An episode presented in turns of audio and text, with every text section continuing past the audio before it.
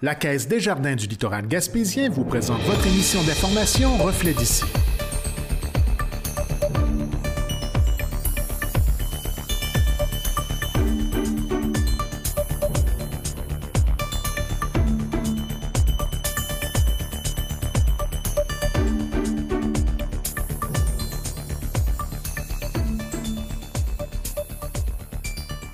Bonjour et bienvenue dans votre Reflet d'ici. Cette semaine, votre émission des nouvelles locales et régionales est rendue possible grâce à la collaboration d'Ariane Auberbon, Jean-Denis Laperrière et moi-même, Marc Baird. Voici les principaux titres pour cette semaine. Budget fédéral 2022. Et euh, il y a du travail qui se fait actuellement là, avec euh, Pêche et Océan Canada là, pour voir justement euh, avoir des apports des appâts qui soient de, de, bonne qualité, mais qui soient peut-être plus accessibles au niveau des pêcheurs. La villa Frédéric James deviendra l'espace bleu de la Gaspésie. Lorsqu'on a euh, songé aux espaces bleus, on voulait que ce soit également fait de concert avec les autres, euh, les, autres musées, mais également les autres euh, organismes culturels, parce qu'on veut que ce soit une vitrine.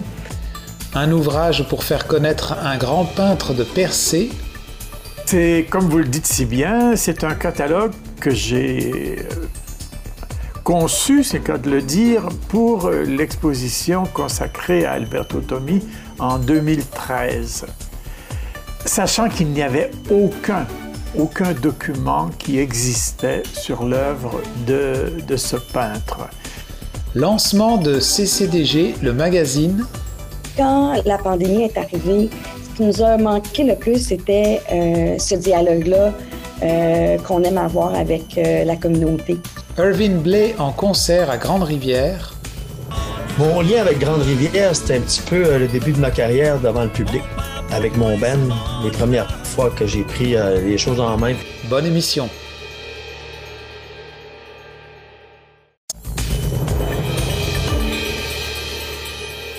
Jean-Denis Laperrière a assisté à la conférence de presse donnée par la ministre du Revenu national Diane Leboutillier sur le budget 2022. Voici ce qu'il nous a préparé. La ministre du Revenu national Diane Leboutillier a présenté mardi dernier les grandes lignes du budget fédéral pour la région Gaspésie et les îles de la Madeleine. Parmi les points qui en sont ressortis, notons une hausse de l'aide de 10% pour les aînés de 75 ans et plus, mais pas pour les 65 à 75 ans. Pourquoi on a privilégié les 75 ans et plus? Parce que ce sont les aînés qui sont les plus vulnérables. Ce sont souvent les aînés qui ont le plus de difficultés euh, euh, avec, euh, avec leur santé. tandis qu'on a mis en place, on a des programmes pour pouvoir aider des aînés qui ont un groupe dans lequel je ferai probablement bientôt partie. Là, c'est dans les 65 ans et plus, euh, où on, met en place des programmes pour aider, euh, puis peut-être garder nos, euh, garder nos aînés qui peuvent retourner, leur, leur faciliter la vie pour retourner au travail. Donc, moi, là, il n'y a pas deux, pour moi, il n'y a pas deux classes d'aînés. Ça, c'est un, puis je pense que les 65 ans et plus, là, on ne doit pas, on doit pas, là, parler euh, en mal de deux classes d'aînés. On ne doit pas, puis on doit être, euh, pour moi, le supporter, nos 75 ans et plus. Ça fait qu'on doit être, euh, on doit être solidaire. Pour ce qui est du rail, le fédéral avait annoncé un investissement pour lutter contre l'érosion côtière sur le tronçon Port-Daniel-Gaspé. Étant donné que ça va coûter plus cher, qu'est-ce que le gouvernement va faire?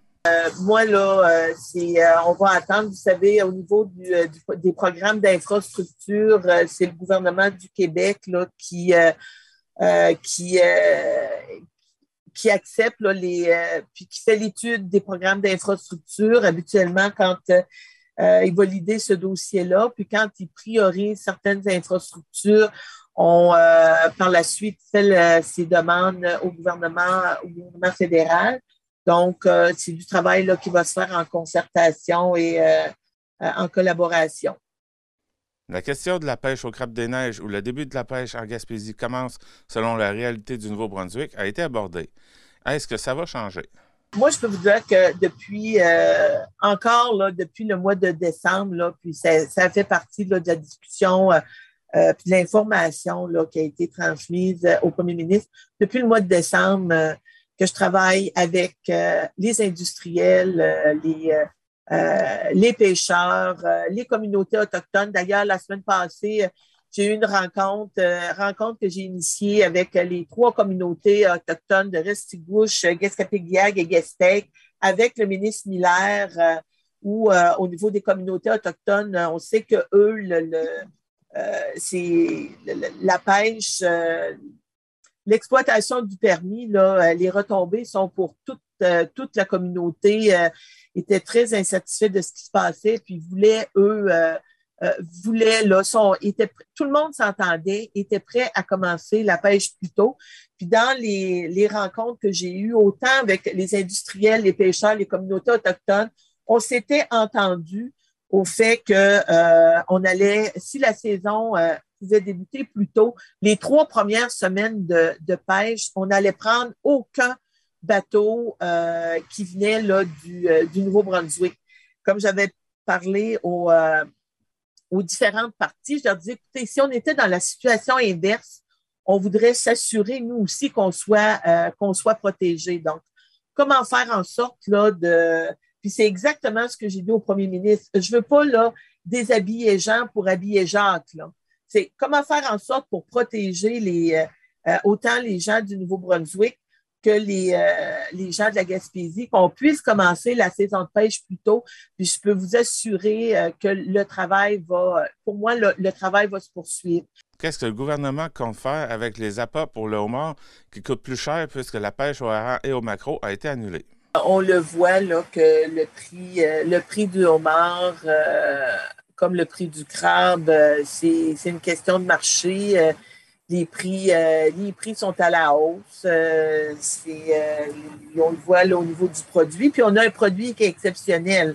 Donc, puis moi, je peux vous dire que c'est il n'y a pas, si longtemps, là, puis je recule peut-être cinq ans en arrière, je trouvais que c'était comme ça avait comme pas de bon sens, là, que ça coûtait, comme disait, ça coûtait moins cher manger du homard que manger un trio Big Mac. Là on avait, euh, on avait un problème quelque part. Mais euh, il y a du travail qui se fait actuellement là, avec euh, Pêche et Océan Canada là, pour voir justement avoir des appâts, des qui soient de, de, bonne qualité, mais qui soient peut-être plus accessibles au niveau des pêcheurs. Puis on le voit avec la rareté du produit aussi. Puis ça devient au niveau environnemental, je dirais que ça devient difficile à expliquer qu'on utilise un produit qui est comestible pour pouvoir attraper un autre produit qui est comestible. Donc, il, y a du travail qui se fait là-dessus euh, avec, euh, avec MPO. C'était Jean-Denis Laparrière à Grande-Rivière. La ministre de la Culture et des Communications, Mme Nathalie Roy, était de passage à Percé pour annoncer un investissement pour la transformation de la villa Frédéric James en espace bleu. Jean-Denis Laperrière était sur place lors de cette annonce. Bien que les travaux soient déjà commencés, la ministre de la Culture et des Communications, Nathalie Roy, a dévoilé le 8 avril dernier au Géoparc mondial UNESCO de Percé l'espace bleu de la Gaspésie qui sera installé dans la Villa Frédéric James. Un investissement de 21 millions de dollars qui permettra de réaliser ce projet, dont les travaux sont déjà en cours pour le déplacement de la villa hors de la zone d'érosion. Nathalie Roy nous donne un aperçu à quoi ressemblera la villa après la fin des travaux. Là, on l'a levé. On l'a levé de, terre. En fait, on, s'assure que cette villa n'est plus dans la zone d'érosion. On la protège, on l'envoie dans une zone euh, où le risque est d'ici 500 ans. Alors là, alors que le risque était entre 0 et 50 ans de la perte. Alors on sauve euh, cet édifice, cette magnifique villa, et elle sera déplacée, là on l'a levé, elle sera déplacée, me dit-on, le 25 avril prochain. Donc, on va la déplacer et elle sera installée sur son nouveau socle euh, d'ici à la fin du mois de juin. Donc, elle sera la bonne place à la fin du mois de juin. Vous avez vu sur les images qu'on crée, on travaille en sous-œuvre, qu'on crée un rez de jardin. Donc, on vient doubler la superficie par en dessous. Donc, et Et on a absolument insisté sur le fait que lors de ces travaux, déplacer cette, cette ville-là, il ne fallait pas changer la vision qu'on avait sur le Cap. Il ne fallait pas dénaturer cet endroit absolument magnifique. Donc, tout a été fait pour conserver l'intégrité et il y aura euh, un accès, une entrée universelle. Et vous avez vu euh, les matériaux qui ont été choisis, entre autres, c'est du, du bardeau de cèdre, qui est très, très typique aussi de la Gaspésie. Donc, on veut vraiment conserver cette saveur euh, typique, euh, patrimoniale. Ce bâtiment a été construit quand même en, en 1887. Comme l'indique Nathalie Roy, l'espace bleu ne vient pas compétitionner les musées déjà en place, mais plutôt une vitrine vers le musée. La vision sera une vision immersive. Alors, c'est une expérience immersive. On est ailleurs. Ce n'est pas un musée au sens de la loi. Un musée, en fonction des lois sur euh, euh, les définitions de ce qu'est un musée, euh, doivent faire l'acquisition d'objets, par exemple. Les espaces bleus ne feront pas d'acquisition d'objets, mais on va travailler avec ce que nous avons, ce qui existe, et nous créerons des expériences immersives. Et ce qui est important de dire, c'est, lorsqu'on a euh, songé aux espaces bleus, on voulait que ce soit également fait de concert avec les autres, euh, les, autres musées, mais également les autres organismes culturels, parce qu'on veut que ce soit une vitrine. Si vous passez aux espaces bleus, ben on va vous dire oubliez pas tel musée, oubliez pas d'aller à telle place. On vous a parlé un petit peu de quelqu'un, mais tel endroit, là, on en parle de façon euh, vraiment exhaustive. Donc, on veut que ce soit euh, un endroit qui stimule la découverte pour toute la région. Pour Cathy Poirier, mairesse de Percé, cet espace bleu pourrait voir la mise en place d'un réseau regroupant les musées de la Gaspésie. De plus, la mairesse est fière de voir qu'une icône de la ville de Percé sera restaurée et ouverte à l'année. Alors, euh, avec tout ce qui existe sur le territoire, évidemment, ce qu'on souhaite, puis je me permets de le mentionner aujourd'hui, c'est que tous les espaces, que ce soit euh, le musée de la Gaspésie, que ce soit le musée acadien, puis là, j'arrête là parce que je veux pas toutes les nommer, mais soit euh, nouvellement dans une espèce de réseau qui va s'établir en Gaspésie. Je pense qu'on met euh, l'emphase sur la culture, on va être attractif pour l'ensemble de la région, c'est le but. Euh, puis ça, on est fiers, nous, à Percé, parce qu'on travaille énormément avec l'industrie régionale on s'implique dans l'industrie régionale. On a des gens ici à la ville de Percé qui sont sur les tables régionales aussi. Alors d'avoir ce lieu-là, puis évidemment, ben, je reviens à la Villa Frédéric James, ce lieu mythique, ce lieu exceptionnel qui est autant photographié que le, que le rocher percé en soi va être restauré, va être dans son axe, va garder, conserver la carte postale, c'était important. Donc ça, c'est une grande fierté, c'est un même, je vous dirais, un soulagement de voir un, une solution pour ce bâtiment-là, qui d'autant plus, euh, vous mentionnez, sera ouvert à l'année, euh, vient cadrer complètement dans la planification stratégique de Percé, où on veut que tout ce qui va se faire à Percé, se développer, soit dans un axe éducatif à l'année. Nathalie Roy ne possède pas de date pour l'ouverture officielle, mais espère que ce soit le plus rapidement possible. C'était Jean-Denis Laparrière à Percé.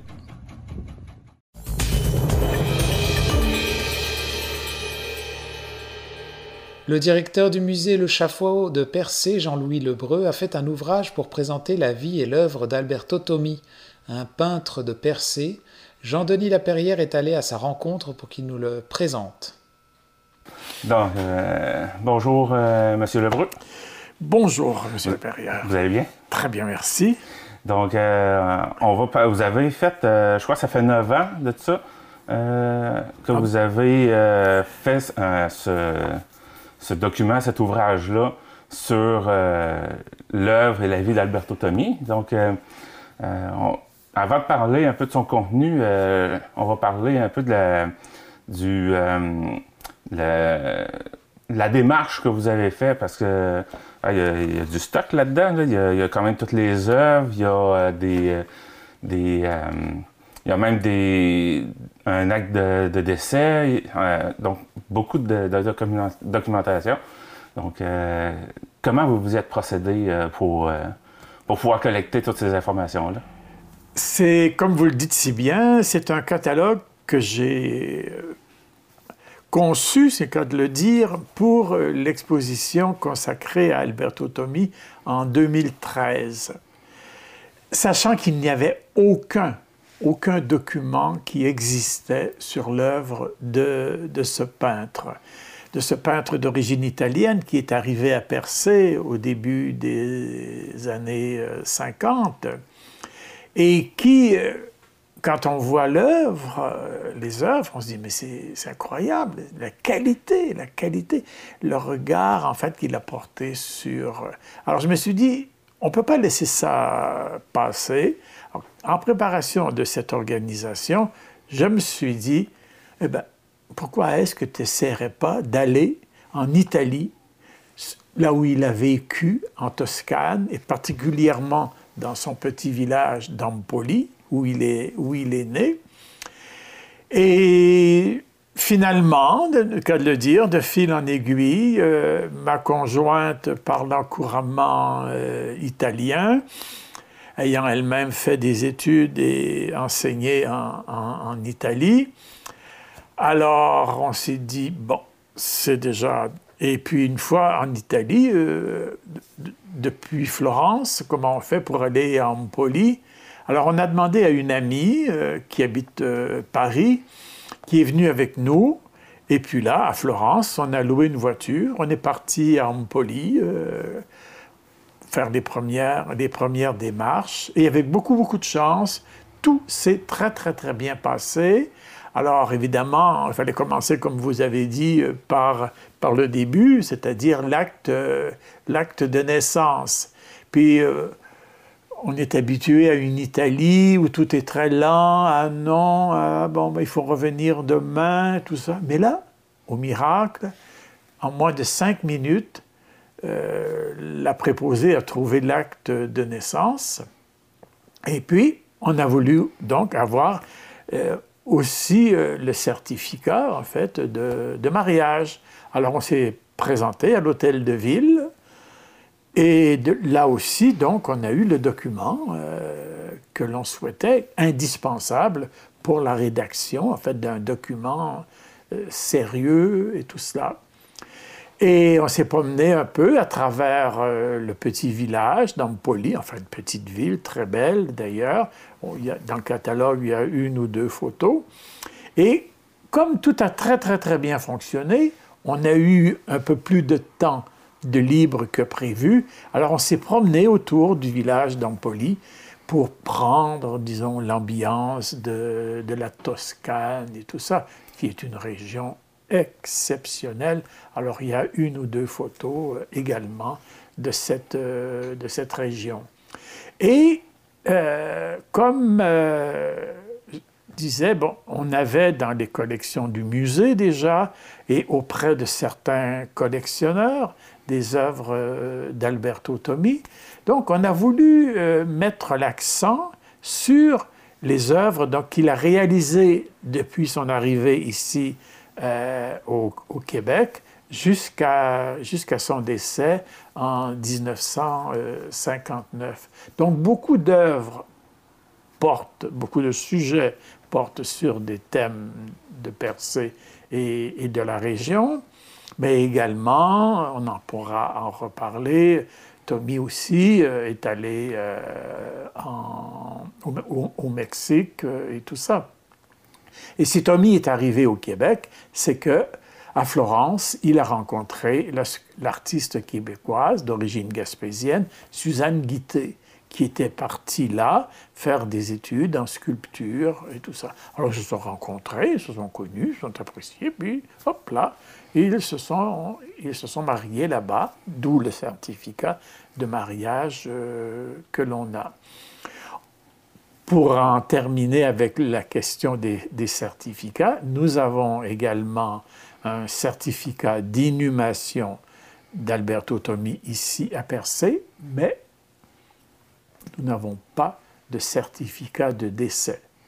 Ce qui est assez incompréhensible, puisque en 1959, à Percé, euh, il y a toujours un médecin qui devait venir vérifier euh, ah, pourquoi telle ou telle personne était décédée. C'était un accident, une maladie euh, et tout ça. Alors il y a, sans aucune certitude, mais il y a au moins une rumeur qui dit que, bon, il serait décédé d'un arrêt cardiaque. c'est la version la plus officielle de la rumeur. Est-ce qu'il y, a y quelque chose qui peut expliquer comment ça, on n'a pas de, de, certificat de décès? C'est ça. Il n'y a pas eu de médecin. OK, c'est, vraiment à cause de ça. Pas de médecin, donc on peut pas... On ne peut pas avoir de certificat de décès. Ce qui ne nous rassure, ne nous dit rien non plus sur, la véritable, euh, sur le véritable motif de, de son décès. Donc, ça c'est les gens ont conservé, oui, cette rumeur qu'il serait mort d'un accident euh, cardiaque et tout. D'autres disent, bon, c'est plutôt tel autre truc. Bon, euh, il serait mort, euh, la famille aurait voulu, disons, s'en débarrasser. Mais ça, comme je dis, ça fait partie des rumeurs. On n'a aucune preuve du du fait qu'il n'y a pas de certificat de décès. Alors on peut spéculer, on peut avancer ceci, on peut avancer, on peut avancer cela. Et les témoins euh, de son décès aujourd'hui sont plutôt rares, hein, parce que c'était quand même en 1959. Donc ceux qui, l'ont connu, je pense entre autres au sculpteur Jacques Chapdelaine, qui est originaire de la Gaspésie, de Grande-Vallée, qui est un ami de la famille, confirme lui aussi que Alberto serait décédé d'un accident euh, cardiaque. Donc, faute de preuves, on s'en tient effectivement à cette raison de, son décès. Donc, il est décédé très, très jeune. Donc, euh, pour ce qui est de la de vie de Tommy. Vous avez été jusqu'à faire un, beau voyage en Italie pour pouvoir recueillir tout ça. Pour ce qui est de... parce qu'on a quand même euh, euh, la, très grande majorité de, ses œuvres représentées dans, le recueil. pour trouver tout ça, oui, vous en avez au musée Chafaud, mais pour les autres, c'est de la collaboration avec d'autres directeurs de musée ou des collectionneurs? Beaucoup de, beaucoup de collectionneurs privés, beaucoup de collectionneurs, d'amateurs d'art, qui connaissaient l'œuvre d'Alberto Tommi. Et euh, j'ai voulu effectivement, à la mesure des moyens financiers dont je disposais à l'époque pour faire le catalogue, il n'a pas coûté très très cher euh, au ministère euh, de la Culture et des Communications. Alors, euh, donc nous sommes partis là-bas. Donc, connaissant ce qu'il avait réalisé ici, il, y en avait donc dans la collection des œuvres euh, qui appartenaient à Suzanne Guité et qu'elle présentait au Centre d'art de Percé, quand le Centre d'art existait encore. Il y a eu des collections privées qui, ayant appris que, ah, on faisait, euh, le Chafaud faisait un catalogue qui lui était consacré. Ah ben, nous on dit, nous, on en a une. Ah ben, si vous voulez, on peut, on accepte de vous la prêter pour compléter en fait le contenu de votre catalogue. Alors de fil en aiguille, c'est pour ça qu'on a des œuvres qui ont été réalisées, de rares œuvres qui ont été réalisées en Italie, mais la plupart des œuvres présentes sont, ont été euh, réalisé en, au Québec et particulièrement en Gaspésie et dans la région de Percé. Vous avez mis combien de temps à, à, bâtir cet ouvrage-là?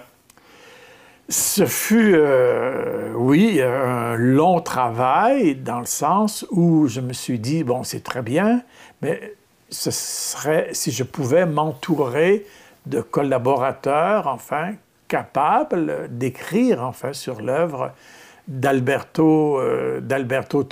Alors quand on demande à un critique d'art d'écrire un texte, on lui demande le, lundi, mais on, sait très bien qu'on ne l'aura pas le vendredi. Donc il faut compter euh, quelques, quelques mois pour lui laisser le temps. Mais je me souviens très très bien d'avoir été conseillé par Bernard Lévy, qui était l'ancien directeur du magazine Vie des Arts, qui m'a dit, je connais Jacques Bernard Roumanès, qui critique d'art, mais qui actuellement est en France. Alors dès qu'il va rentrer, je vais lui en parler. Jacques Bernard, qui connaissait, a accepté tout de suite d'écrire, en fait, un texte sur Alberto Tommi, qui est le texte majeur, en fait, du catalogue. Et personnellement, j'ai tenu à écrire sur chacune des œuvres qui sont présentes dans, dans le catalogue. Déjà, constituer une biographie, euh, ce n'était pas évident pour savoir en quelle année il était là, en quelle année il a fait ceci, où il était. Et puis, euh, Jacques, euh, le sculpteur, a également collaboré. Euh, alors, le temps de, mettre tout ça ensemble, comme l'exposition avait lieu en 2013, euh, c'est pardon, c'est en 2010, en fait, que j'ai vraiment commencé sérieusement à me dire, bon, il faut aller là-bas, c'est élémentaire. Et puis, comme tout allait très, très bien, alors on s'est dit, ben voilà, on est en bonne route pour faire, euh, pour faire catalogue, qui est le seul ouvrage qui existe au monde consacré à l'œuvre d'Alberto Tommi. Même dans son pays natal, il n'y a rien. Rien. Euh, donc, trois ans pour faire ça. Vous avez parlé de, collaborateurs euh, qui ont écrit des textes dedans combien de personnes environ euh, ont collaboré euh, avec vous pour ça? Bien, à coup sûr, il y a Jacques euh, Bernard Roumanès, et puis il y a Jacques Chapdelaine, qui, qui, a très très très bien connu Alberto et tout ça, et les autres textes, en fait, sont de moi. Donc, voilà c'est trois, les, les trois, les trois auteurs euh, principaux. Et moi, j'ai écrit euh, un avis au lecteur et tout ça, une préface, et puis euh, j'ai choisi trois ou quatre œuvres qui me paraissaient, tout ça est très, je dirais, subjectif, plus importante en tout cas, représentative, que j'ai choisi et sur lesquels j'ai écrit un plus long texte pour une sorte de brève étude, en fait, pour montrer au lecteur, en fait, euh, l'importance, en fait, de, ces œuvres. J'aurais pu le faire pour euh, chacune des, œuvres, mais à ce moment-là, je ne suis pas sûr que le catalogue, aujourd'hui, euh, serait encore terminé. Il a fallu savoir se, limiter. Oui, ben, je pense que c'est une centaine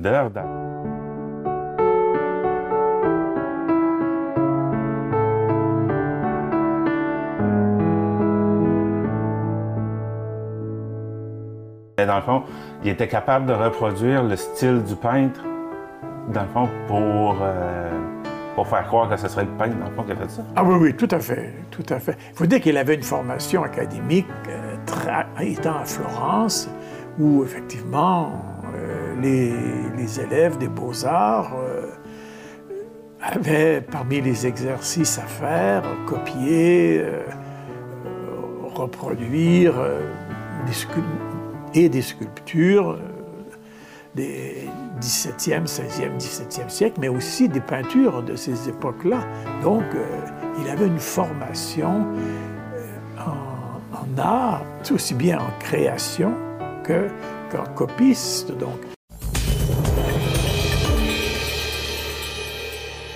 Le Centre de création-diffusion de Gaspé, le magazine, est une nouvelle publication gratuite qui se veut une source d'information et de divertissement des amateurs de culture de la région, mais aussi une belle façon de garder le contact avec le Centre de création-diffusion de Gaspé une fois le rideau tombé.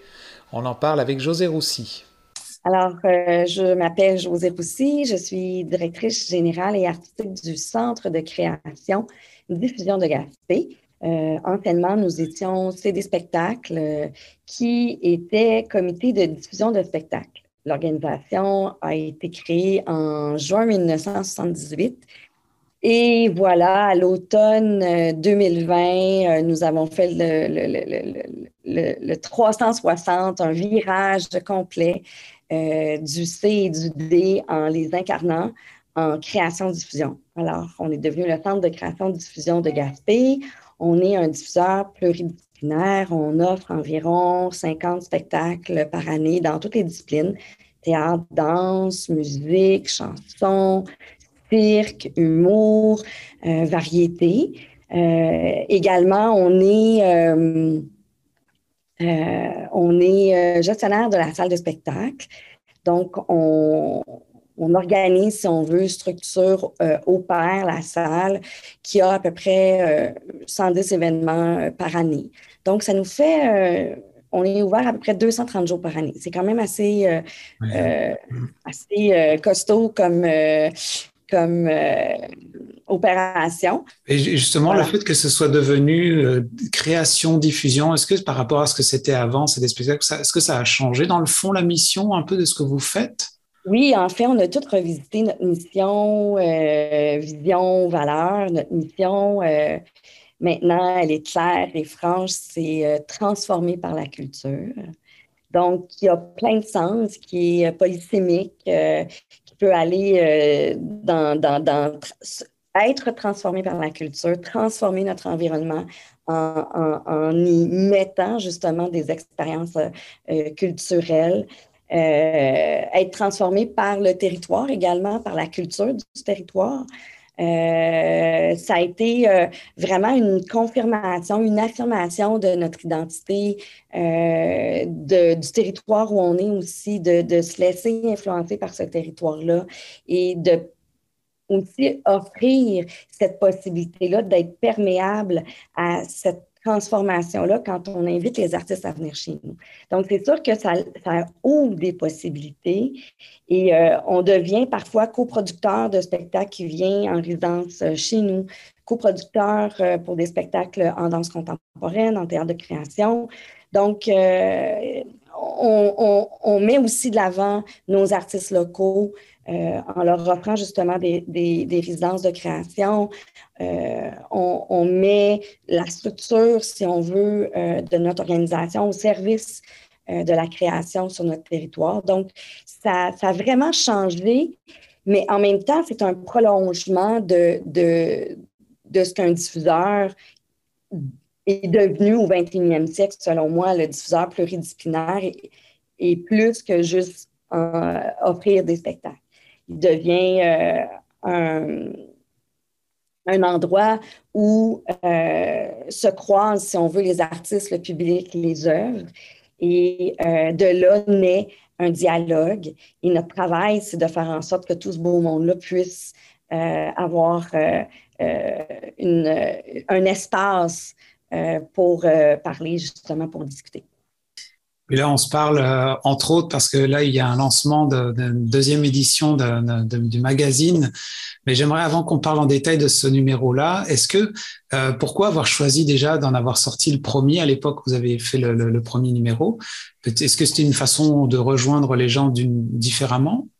Oui, ben oui, c'est vrai ce que ce que tu apportes parce que quand la pandémie est arrivée, qui nous a manqué le plus, c'était euh, ce dialogue-là euh, qu'on aime avoir avec euh, la communauté.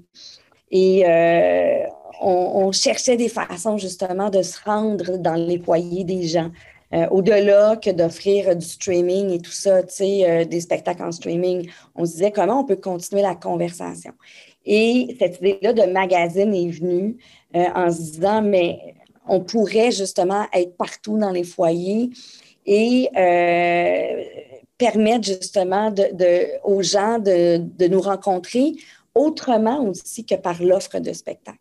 Et le, désir d'avoir une, culture transversale, en fait, où se rejoint la communauté euh, et, nos activités autour des spectacles, toute la, mission sociale qu'on s'est donnée euh, de transformer par la culture, on s'est dit, ben, c'est, un, un, des véhicules qu'on a trouvé intéressant, c'est un magazine. Et alors, du coup, ce, deuxième, j'ai comme, on, a, on a bien vu que le premier numéro avait eu un, fort succès. Euh, j'imagine que ce, deuxième numéro, vous l'avez axé sur quoi en particulier? En fait, euh, on lance un projet qui s'appelle Espace ouvert.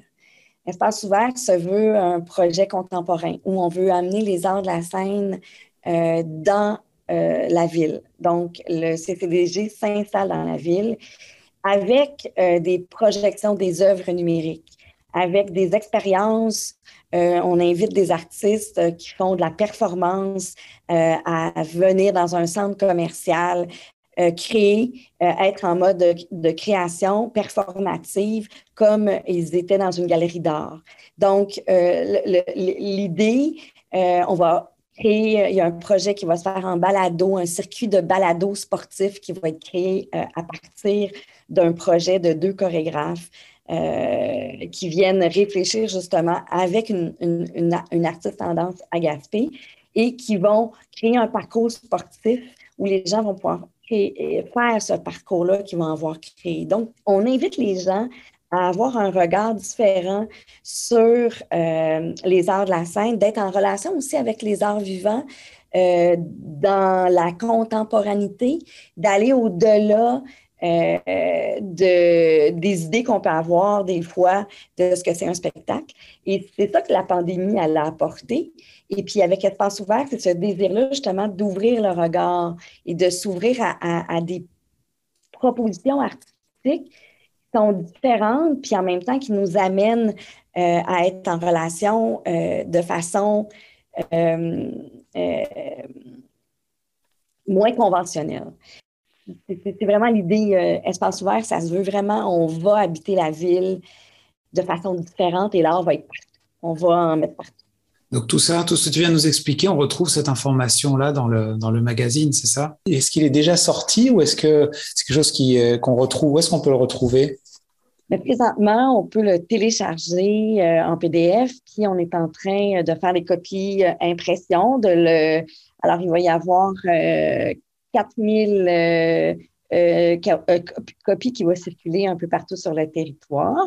Il est vraiment gratuit et l'idée, c'est vraiment d'avoir un, magazine culturel gaspésien. Il y a des entrevues avec les artistes de notre programmation. Présentation du projet Espace ouvert. Il y a également un coin enfant vraiment magnifique que je vais vous montrer. C'est fait par euh, l'artiste, euh, la fille couleur, qui euh, fait un coin enfant, qui fait un dessin très représentant les arts de la scène, puis un jeu aussi des différences. Et c'est ça qui est bien dans le magazine, c'est qu'on travaille avec des artistes de notre région, puis on met en valeur justement ces artistes-là. Et on a également un coin, un spécial pour la pêche. Et là, on parle euh, avec André Lagacé, qui est un des grands chefs euh, euh, gaspésiens, et Nicole Desbois, un homme de la pêche qui a justement une pêcherie et qui parle du crabe et voilà, de, de, de, cette, comment je dirais, pas valeur, mais euh, cette ressource-là naturelle qu'on a euh, chez nous, euh, le poisson, et puis comment on travaille pour développer justement la, pêche gaspésienne, puis toute son identité autour, etc. Donc, il y a toujours cet aspect-là aussi du territoire dans le magazine qu'on veut garder, cette section-là réservée soit à la chasse, soit à la pêche. voilà. Ah, c'est super que vous ayez au moins initié une version papier parce qu'aujourd'hui, dans l'ère du numérique, c'est le fun de toucher les choses au niveau matériel puis d'y avoir accès quand on veut dans, dans son salon, dans sa chambre. Hein. Puis l'idée, c'est que les gens puissent être dans un café, prendre le magazine, le lire, euh, partir avec s'ils veulent, le laisser là. Euh.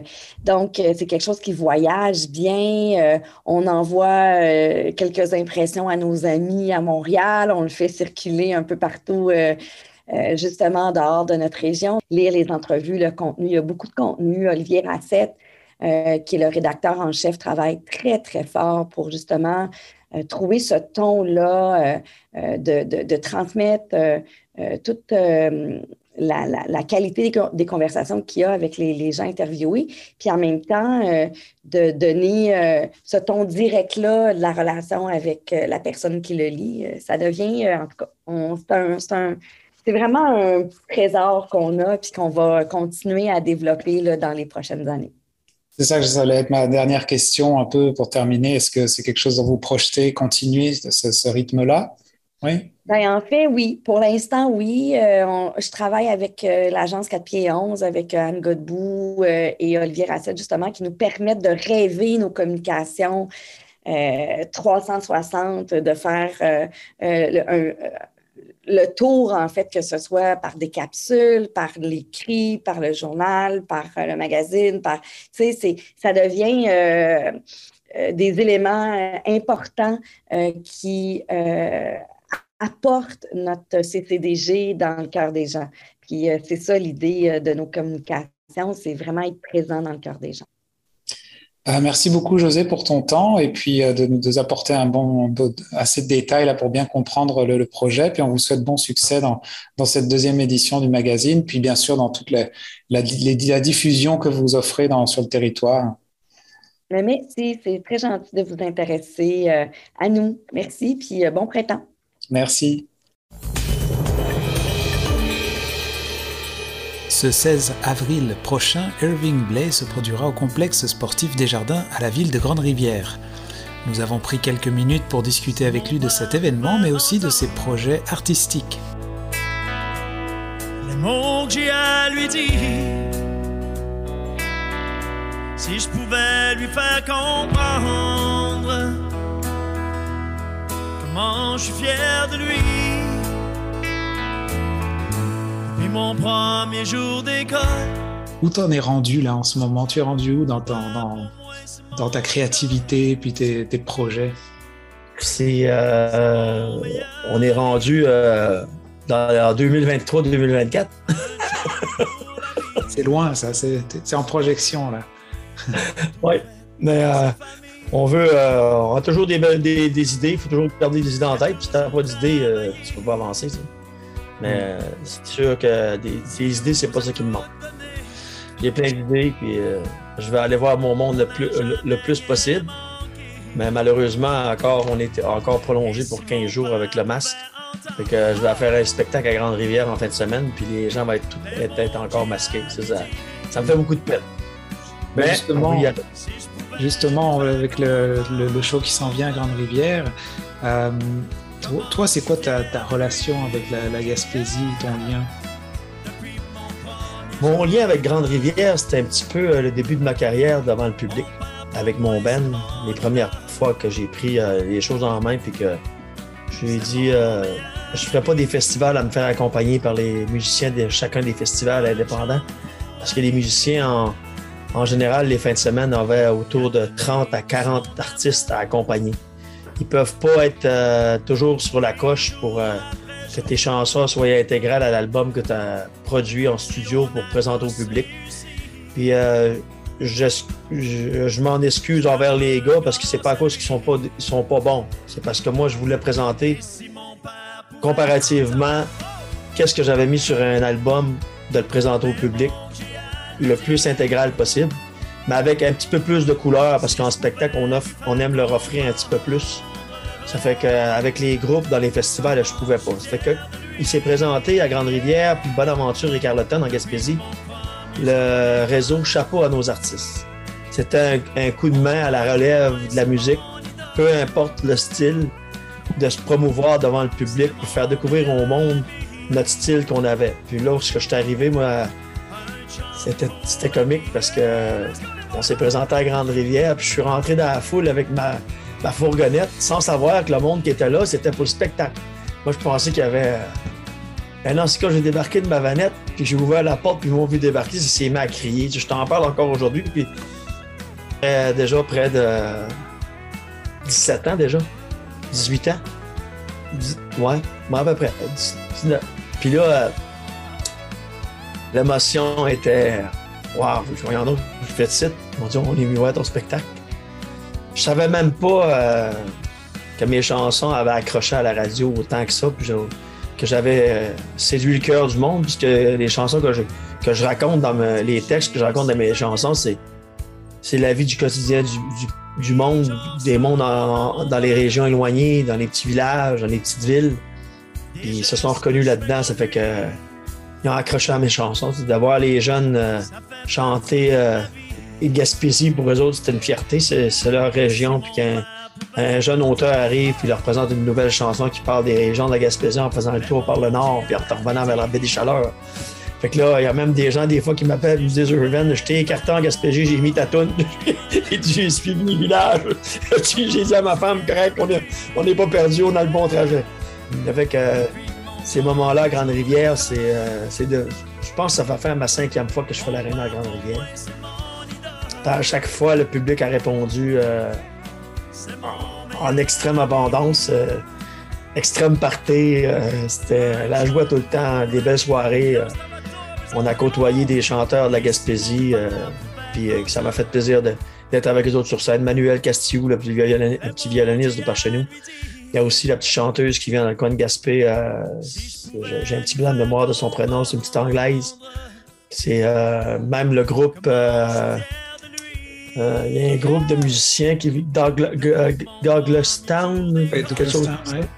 le, groupe, là, avec le jeune qui fabrique des guitares euh, dans la région. Euh, puis euh, l'un d'eux a gravé sur ma guitare ta gamine mon prénom, Irvin Blais, sur le manche de ma guitare. Je l'ai même ici, je vais, oser te la montrer. Ça a été fait par le musicien. les guitares, il a gravé mon, prénom ici là, avec un, un laser. Puis euh, il, a ramassé ma guitare le matin, puis il dit Irvin, tu vas l'avoir à soir pour ton show, je te promets, il va te faire un cadeau. Fait que c'est des, choses comme ça qui me suivent partout. Puis là, le monde me demande Irvin, ta guitare, c'est, c'est qui qui l'a fabriquée? Ben, je dis toujours que c'est des guitares. Le jeune qui fabrique des guitares à Gaspésie, il fait même partie du groupe. Puis euh, c'était un beau cadeau, puis c'était un souvenir qui reste là. Cette guitare-là, pour moi, elle a quelque chose de assez particulier. Je pense que ça faisait la deuxième fois que j'allais à la Grande Rivière, puis d'avoir un cadeau d'un gars de la place, petit gars de chez nous qui fabrique des guitares. Ben, je, suis bien fier de le transporter avec moi, de parler de ses guitares aux gens, puis d'aller sur son site web, puis de montrer aux gens les belles guitares qu'il a fait. Il avait, même fait des guitares pour euh, Norman Brathwaite, pour la Saint-Jean-Baptiste, en forme de fleur de lys. Que Grande Rivière, pour moi, c'est un petit coin de pays qui, qui m'est cher à ma carrière. Ils, en font partie. Puis en plus, l'année passée, on a sorti euh, dans l'album Leda, on a fait un concours avec la chanson Menterie de pêcheur. C'est une fille de Grande-Rivière qui a gagné le prix de pouvoir assister au spectacle au Capitole de Québec avec euh, la chambre d'hôtel et tout. Fait euh, on était très contents de ça. Ah, il y a un attachement à Grande-Rivière spécial de la carrière de Justement, pour ce 16 avril là, qui s'en vient, euh, est-ce que tu peux un peu nous partager ce, que tu vas offrir au public? Ah, c'est. première des choses, ça va être des retrouvailles de se retrouver avec les gens. Ça fait à peu trois ans qu'on n'a pas été en Gaspésie. Ça fait que de se retrouver par chez nous, euh, puis de leur présenter euh, des chansons de l'album Les Incontournables, puis l'album 13 qu'on n'a pas pu leur présenter puisque la COVID est arrivée.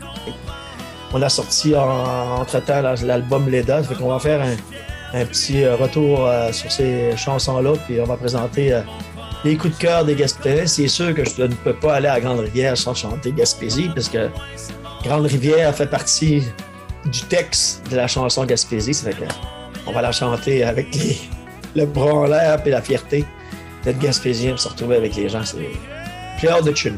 Ça fait du bien. Puis là, pour sortir un peu du contexte du show qui s'en vient, comment toi t'es passé au travers de ces deux dernières années? Euh, C'est sûr que je parle au niveau de la pandémie, c'est-à-dire qu'il y a eu beaucoup d'artistes qui sont, sont, mis comme un peu à off, puis il y a eu des, souvent des créativités qui sont sorties de là. Toi, qu'est-ce qui s'est passé pour toi? Ben, J'ai gardé contact avec les gens via mon Facebook. Les gens me contactaient sur Facebook, puis des fois, il y avait des questions un petit peu plus personnelles, fait que je disais, on disait aux gens de me contacter directement sur mon téléphone, fait que les gens m'appelaient pas perdu de contact avec eux de ce côté-là. Puis aussi, moi et ma femme, on a fait des, petits lives euh, en direct sur mon Facebook. Mais malheureusement, euh, Facebook, lorsque les, chansons euh, pour les droits d'auteur, il, coupait toutes les fois que je me mettais à chanter, il coupait les chansons, je me mettais à parler, le volume en revenait. Donc là, j'ai dû plier sur mon orgueil puis m'inscrire toutes mes chansons sur le Spotify de ce monde et tout sur le numérique. Ça fait qu'à partir du mois de janvier 2022, on a permis aux gens de pouvoir euh, se procurer les chansons de Irvin en streaming. Puis euh, je suis content d'un côté parce qu'il euh, y a beaucoup de personnes en région, des fois, qui n'ont pas la chance de venir nous voir en spectacle parce que c'est trop loin ou que les dates de spectacle, elles donnent pas. Que les gens vont nous retrouver sur Facebook ou sur YouTube pour aller voir nos chansons, puis euh, d'écouter les, chansons, de, puis de voir l'artiste aussi, parce qu'il y a des gens qui m'appellent des fois, puis depuis près de 20 ans de carrière, ils n'ont pas encore assisté à un spectacle d'Irvin Bless. Puis on en a vu du monde, c'est pas à cause qu'on n'en a pas vu, mais la disponibilité du public, les gens travaillent, puis ça arrive.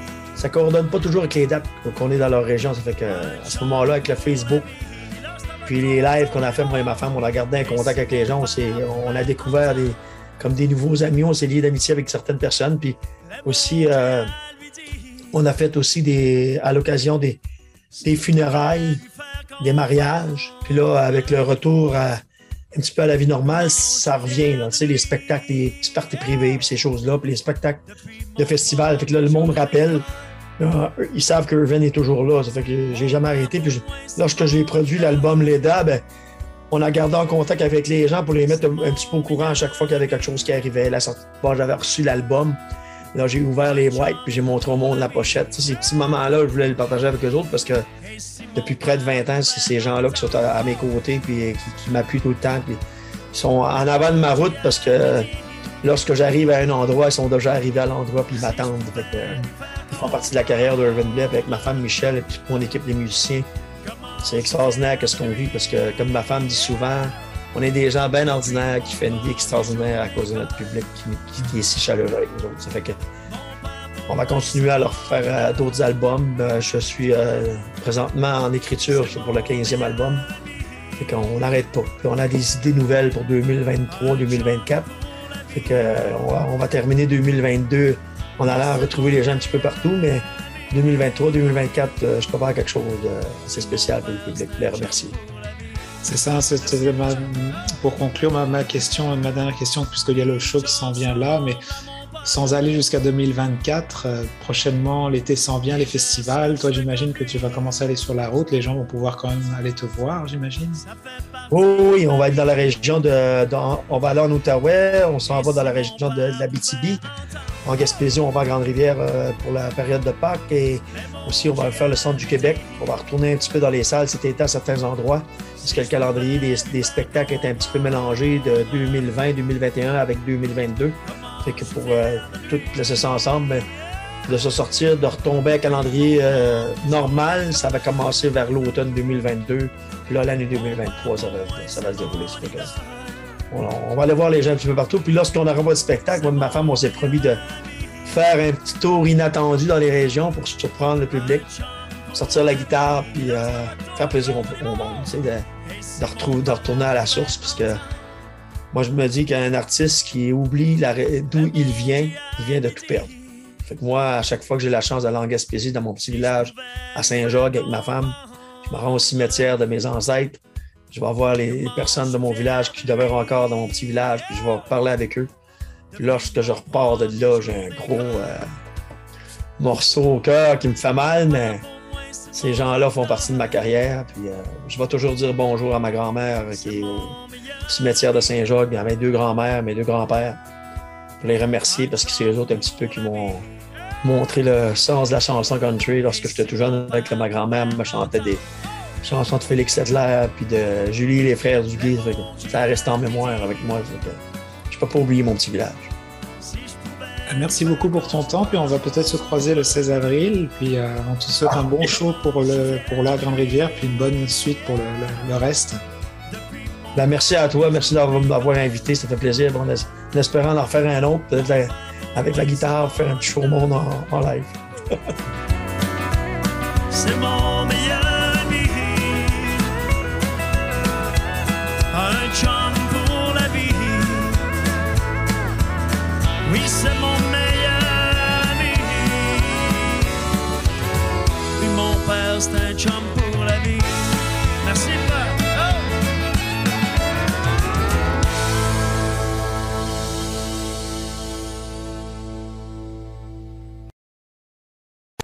oh! Reflet d'ici était une présentation de votre caisse des jardins du littoral gaspésien.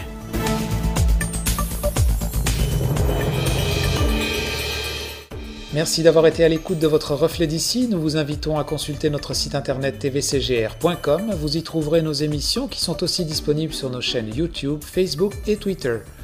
N'hésitez pas à nous laisser vos commentaires ou joindre notre équipe de journalistes à l'adresse journaliste-tvcgr.com ou directement sur Facebook.